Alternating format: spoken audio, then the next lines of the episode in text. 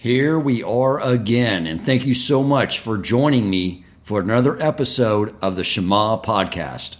I want to share with you something that's it's really quite remarkable. It is a prophecy that was provided to us in the Torah about something that would occur near the end of days, the period before the coming of Mashiach and the revelation of the Almighty, but not to just the Jewish people, but to the world at large. When you look at the history of the Jewish people, it was initiated by Abraham. He initiated a revelation from below by working on himself through contemplation, logic, and reasoning that there is only one God and everything is God, perfecting himself and aligning himself to receive prophecy. And as a result of his merit, his descendants received the next revelation the revelation that was initiated from above. We were in Egypt, in slavery, and through the miracles that brought us out of Egypt and through the national revelation at Mount Sinai, we received the Torah. And if you read the Torah, especially in the Parshas we're reading right now, this was all by design because it was initiated from above the second time. Since it was given to us versus us initiating it from below, it didn't hold. And so the Jews were exiled throughout the world in order to become a light into the other nations. And we have influenced them in a very positive way. The majority of things that most civilized countries take for granted are things they would have never had if it was not for us sharing with them the light of Torah. But what the prophecies say is that at the giving of the Torah, there were many people that were part of the other nations that wanted the Torah as well, even though the nations they were a part of did not want it. So, what did God do for them? He would orchestrate events in another lifetime for them so they would have the opportunity to convert. So, if you look at what is delaying Mashiach, why we are sort of in this holding pattern in exile is because God is wanting us to pull in all these non Jews who wanted the opportunity to convert and be a part of the Jewish people. And he also wanted all those Jews that were brought up in captivity, meaning they were brought up in an environment void of Torah. He wanted to give them an opportunity to do teshuvah and find their way back home. And it's quite remarkable for both groups of people. I mean, here you have non Jews growing up in the captivity of these idolatrous religions, and something stirs them awake, and they recognize this isn't truth. And then they go and pursue a Jewish conversion, which is not an easy task at all. And for those of us who are brought up in the captivity of a total void of Torah, the same thing's happening for us. And it's quite miraculous that something just stirs us awake and we begin to yearn and realize there's something more. And we find our way back to Torah Judaism. Whenever I meet someone from either of these groups, I find it so inspiring. And the reason I'm saying this prophecy is coming to fruition is because I'm hearing the numbers from rabbis I know personally and from rabbis I listen to online. Keeping in mind that we don't proselytize, the number of non Jews coming forward for a true, legitimate Orthodox conversion, and the number of Baal Teshuvas that are coming forward and learning Torah and adapting Torah and integrating Torah into their life. I want to dedicate this episode to one such person, Ross Altman, a new and dear friend of mine who is one of those people. And I want this episode to be in his merit so he will receive the blessing of having Hashem guide him through his journey and through his learning as he learns Torah and he learns his unique role in God's creation. You know, initially I did not have a full appreciation of what we have as Jews. And I used to look at the non Jewish world and think, they have it so easy. We have all these mitzvot to fulfill, and they have barely any. The seven Noahide laws, just merely the basic minimum requirements to live in a civilized society. But my mindset has totally changed on this matter. I now realize that it's not that we have it more difficult and they have it easy. We're the ones that have it easy. I look and wonder how in the world do they even get through life? It's it's like they're on a road trip and not only do they not have a GPS, they don't even know the destination in which they're going. They don't know how to maintain the automobile and keep it fueled and running at all times in an optimal way. Yet we have the Torah.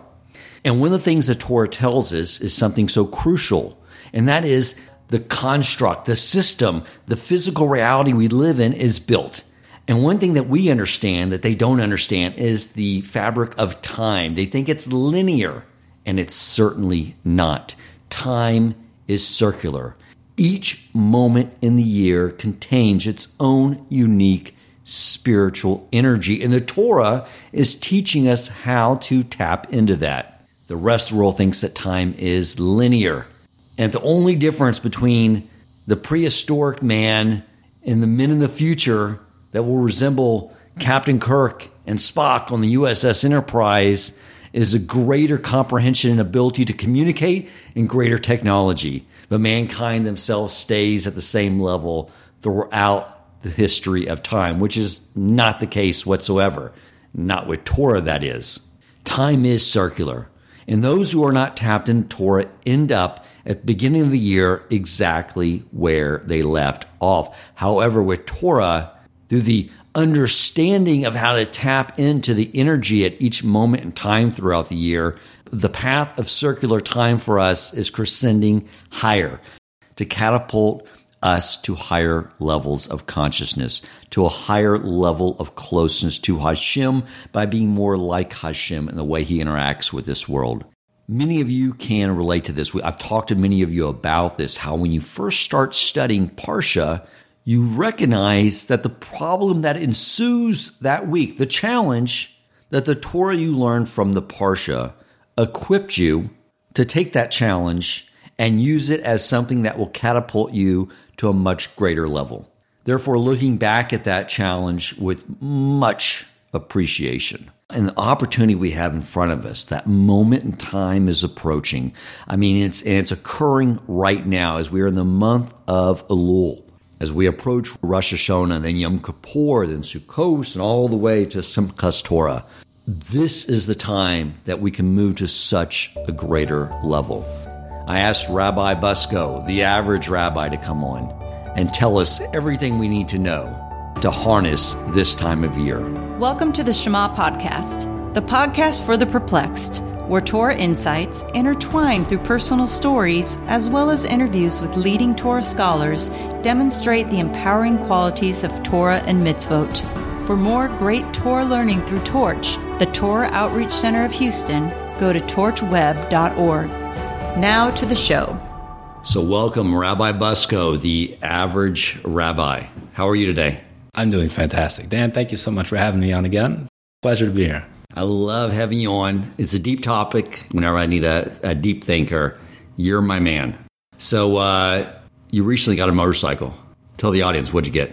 That's true. I got a 2012 Honda Shadow. It's a cruiser. For anyone who doesn't know what a cruiser is, it's a style of motorcycle that has that sort of classic look. Like if you're thinking Harley Davidson, it's not the big chopper with the uh, big, long, extended handlebars, but it's got that, that old black style, like classic look to it. When I was a kid, I had two career paths I was thinking about at the age of seven, eight, and they're both based off a TV show. One was, did you ever watch that TV show, Kung Fu? I've seen parts of it, yeah. He would just travel from town to town, helping out those in need using his skills of Kung Fu. And after he defeated the bad guy, he would go to the next one. Right. A, a white guy that didn't know Kung Fu pretending to be a Chinese man that was a Kung Fu man. Exactly. Exactly. That's what I like. My whole life's just pretending to be something. So, the other one was Chips. Chips was this TV show about these two highway patrol motorcycle cops. They wore cool shades, had cool motorcycles, and they drove around. You're basically the synthesis of Ponch and Frank from Chips and the guy from the Kung Fu show.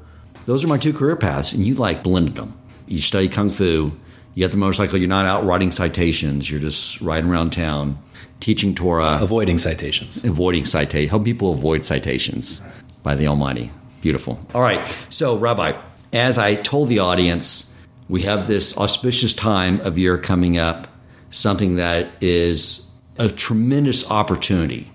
To me, like this time of year, it feels like getting on a roller coaster.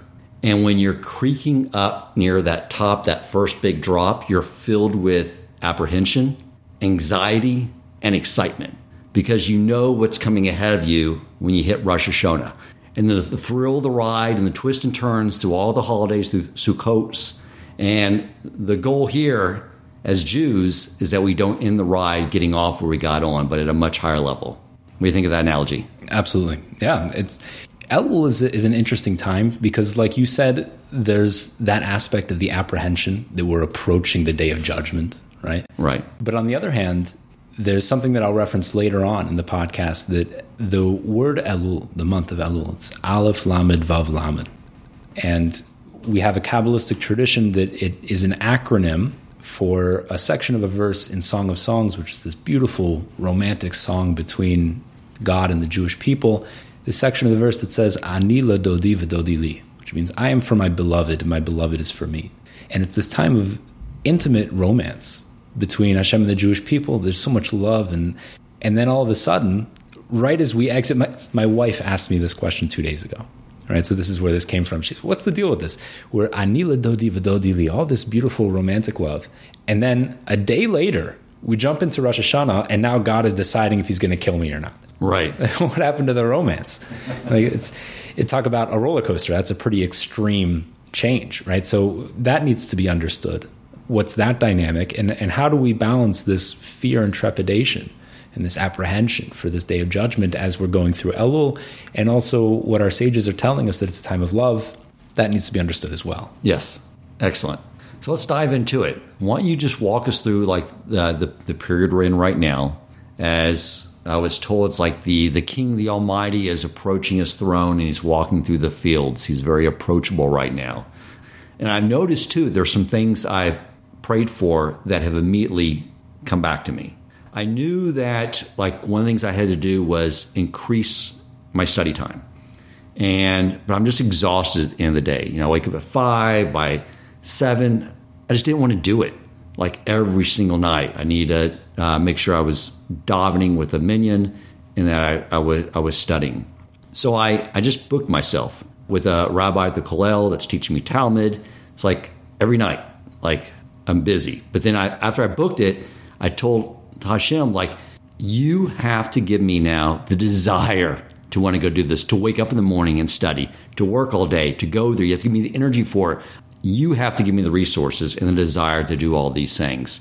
And literally, very quickly, my whole perspective changed to where I, even at the end of the workday, I have the energy, I'm excited, I'm watching the clock it's eight o'clock. I can go meet the rabbi and begin learning. I mean, it like literally came right back to me. So I'm I'm sensing this moment in time and how we can use that to our advantage. That's incredible.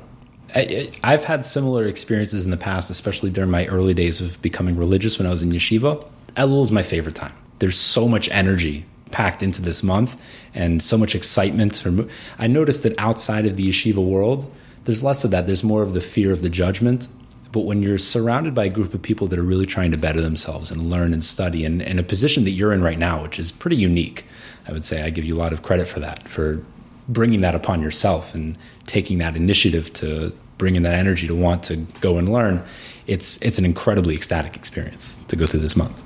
Well, it seems like always if you're asking the Almighty for something to serve Him, you're going to get it. 100%. But I was surprised at how quickly that just sort of shifted within me.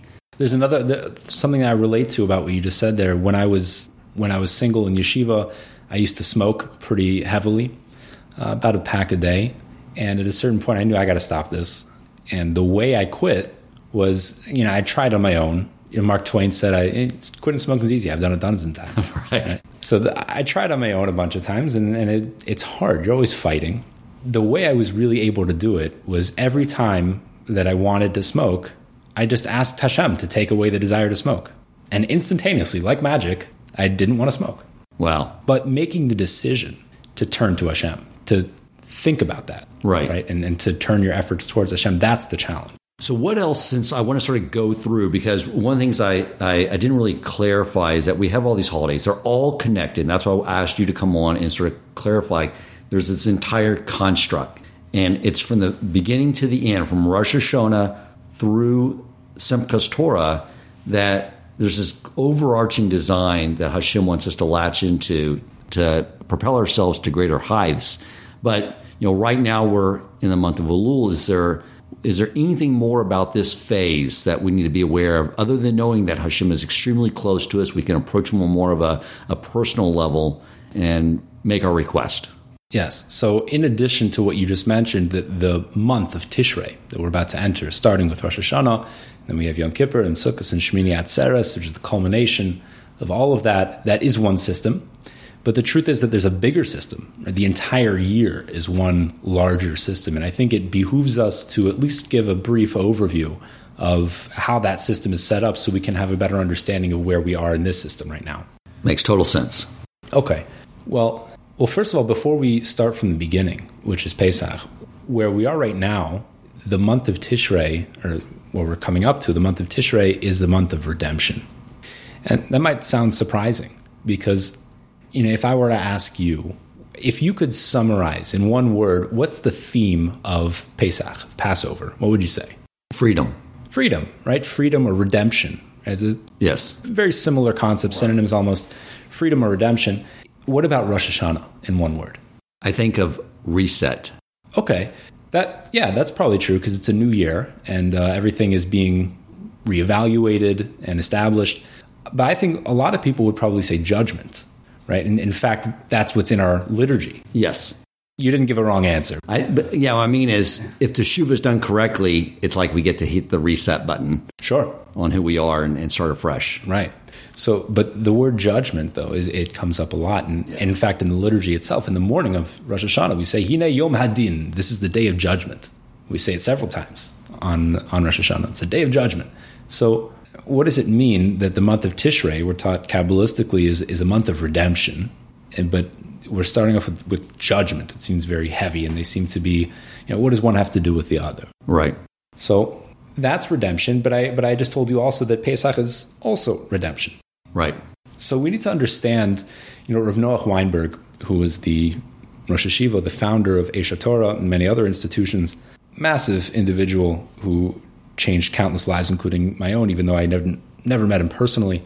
He would say the first step to being an intellectual is defining your terms. What do we mean when we say redemption? What does redemption mean? What does judgment mean? Mercy? What do these things really mean? And we might have working definitions with them. We use these concepts and we think we know what they are, kind of. But then communication breaks down because I have one idea in my head and you have another. What we need to know is what does the Torah mean, right? The Torah is communicating us. What, what does the Torah mean when it says that this is the day of judgment or this is a month of redemption? And once we have those defined, we can really understand what, what is being communicated to us. So, redemption, in a, in a nutshell, is the concept of revealing potential which was previously inaccessible. Right? We're upgrading, we're accessing new faculties that always existed within ourselves. We were built in with these abilities, but we didn't have access to them, and we were locked down.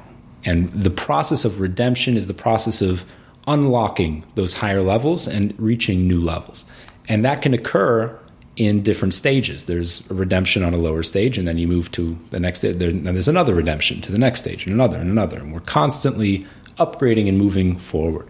And so that happens every year uh, in, a, in a cyclical way. Throughout the year, we'll have Pesach, Passover, is the redemption, let's say, of the body. And then Shavuos, which is the next holiday after that, is the redemption of the spirit. I'll get into what this means in a second. And then finally, the month of Tishrei, we have Rosh Hashanah, Yom Kippur, Sukkot, and Shmini Atzeres, is the redemption of the soul. And when I use these terms, body, spirit, and soul, I'm referring to the Kabbalistic terms nefesh, ruach, and neshama. Uh, just to give a very brief overview of what that is, I'm sure your listeners have heard these terms before uh, in previous podcasts, and I think no, probably good to go ahead and go through those terms again. The nefesh is an aspect of spirituality which is the most physical. It interacts with the physical world and animates physicality. So, what the Chinese might call qi. In, in kung fu, this is what we refer to it. Qi is the life force, right? This is the nefesh, the aspect of spirituality that animates physicality. It interacts with physicality directly. The next level is the ruach, which we call spirit. It's also the Hebrew word for wind. And there's a reason for that. It's, uh, it occurs in the throat. That's the breath and speech. It's all connected to this idea. But the fundamental concept of ruach is that it's a connector. It binds the lower together with the higher. It binds physicality, binds the nefesh to the highest level, or the highest level that we'll speak about at least, which is the neshama. And the neshama is purely spiritual, and that is what we call the soul. Okay, something that can exist completely independently of a body, and does when we're not alive. So these are the three aspects of ourselves. So Pesach is the redemption of the nefesh. That's when we're born. The entire Jewish nation, when we were in Egypt, our sages say we were a nation within the womb of another nation. And we came out through the sea. We were exiting the birth canal and revealed ourselves as one independent nation. That was the birth of our nation, the Exodus, and Pesach is our our fresh start. Now we have a nefesh, we have a living being here. This is the Jewish people. That's the redemption of the body, of the nefesh. Moving forward, we have the redemption of the ruach. Now, the ruach is, again, this connection. So the process from Pesach until Shavuos, which we spoke about once in a podcast, the process of Sphira, that is the process of refining and building and strengthening and purifying the nefesh where it can now form a connection. And what that connection is, is the Torah. That Shavuos is the day that we received the Torah, which essentially is our direct connection to God. Now we have access, right? So, another analogy, if you would take, let's say, a computer, so Pesach would be we've built the hardware, and it's got a great processor, and all the hardware is there, but it doesn't really do anything because there's no software. Okay, so now we've got the hardware, it's been purified and cleaned. Now, Shavuos, we've jacked in the Ethernet cable. Now we're connected. Okay, we have access to all that information, but the software hasn't been installed yet. We just have access to it. So that's Shavuos. And as we're moving forward, and I'll explain that process because we're right there now, we'll finally have the redemption of the soul, which is where we, so to speak, download the software and have it fully integrated and installed in the hardware. And now we've developed that intimate connection with Hashem, fully realizing our soul's expression within the physical world. Beautiful.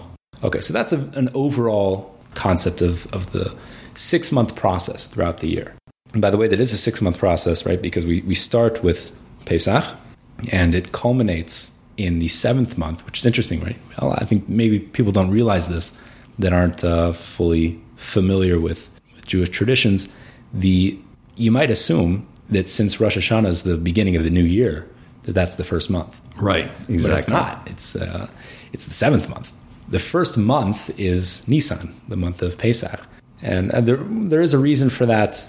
In short, you know, the, the objective solar cycle as we as the Earth moves through the cosmos, that occurs. That revolution occurs on in Tishrei, and that's Rosh Hashanah. That we started a, new year, but a month is something which is more personal to human beings. We have control over the months. We decide if it's going to be a 29 day month, a 30 day month. We have access to that. The moon is representative of the Jewish people, it waxes and wanes.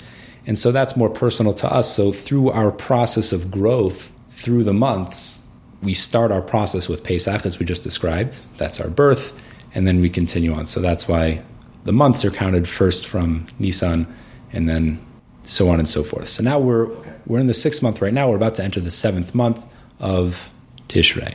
Now, I'm glad you went into this because you're right. If to, to understand the, the, the, construct of the system, it doesn't make sense to parse out 30 days in isolation, but to give a, a macro view of how everything's really tied together.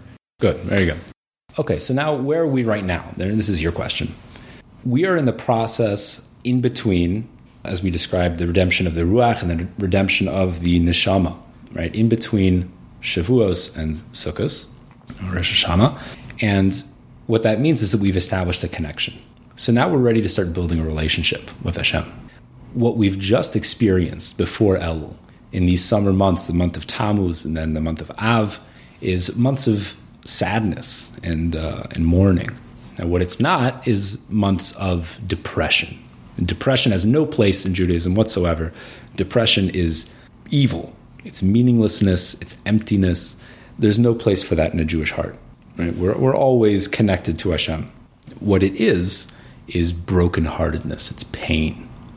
What we're focusing on during that time is we, we've established a connection with God through receiving the Torah.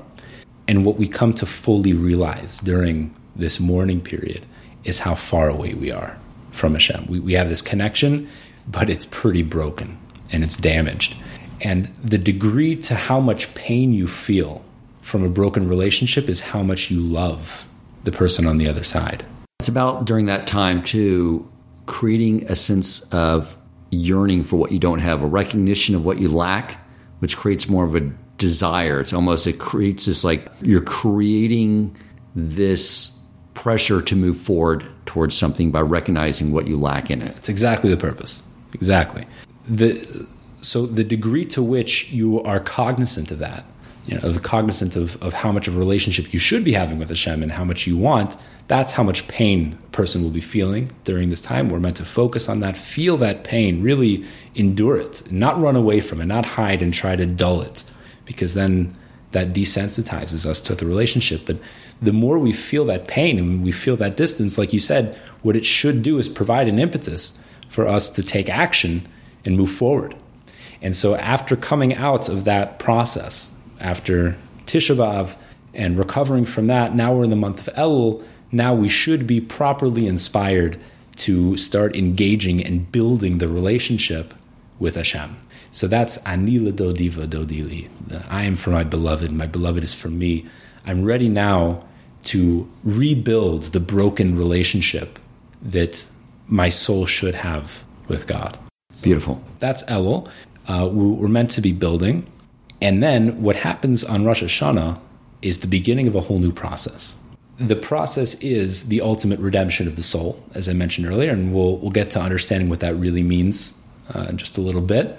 But we start with Rosh Hashanah because it's really the evaluation period.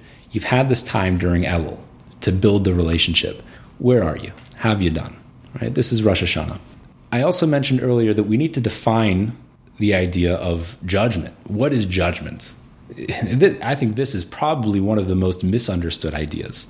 We're very uh, uncomfortable with the idea of judgment because the way we relate to judgment is us being judgmental of others. And we naturally intuit that that's bad, you know, for lack of a better word. Nobody likes to be judged because when you feel judged, you feel like you lack value. Because you know yourself, when you judge someone else, naturally you see that yourself is above them. They are less than now. You judge them, you criticize them, you say they should be doing better. The implication, the implicit implication is that you're doing all right and they are beneath. you.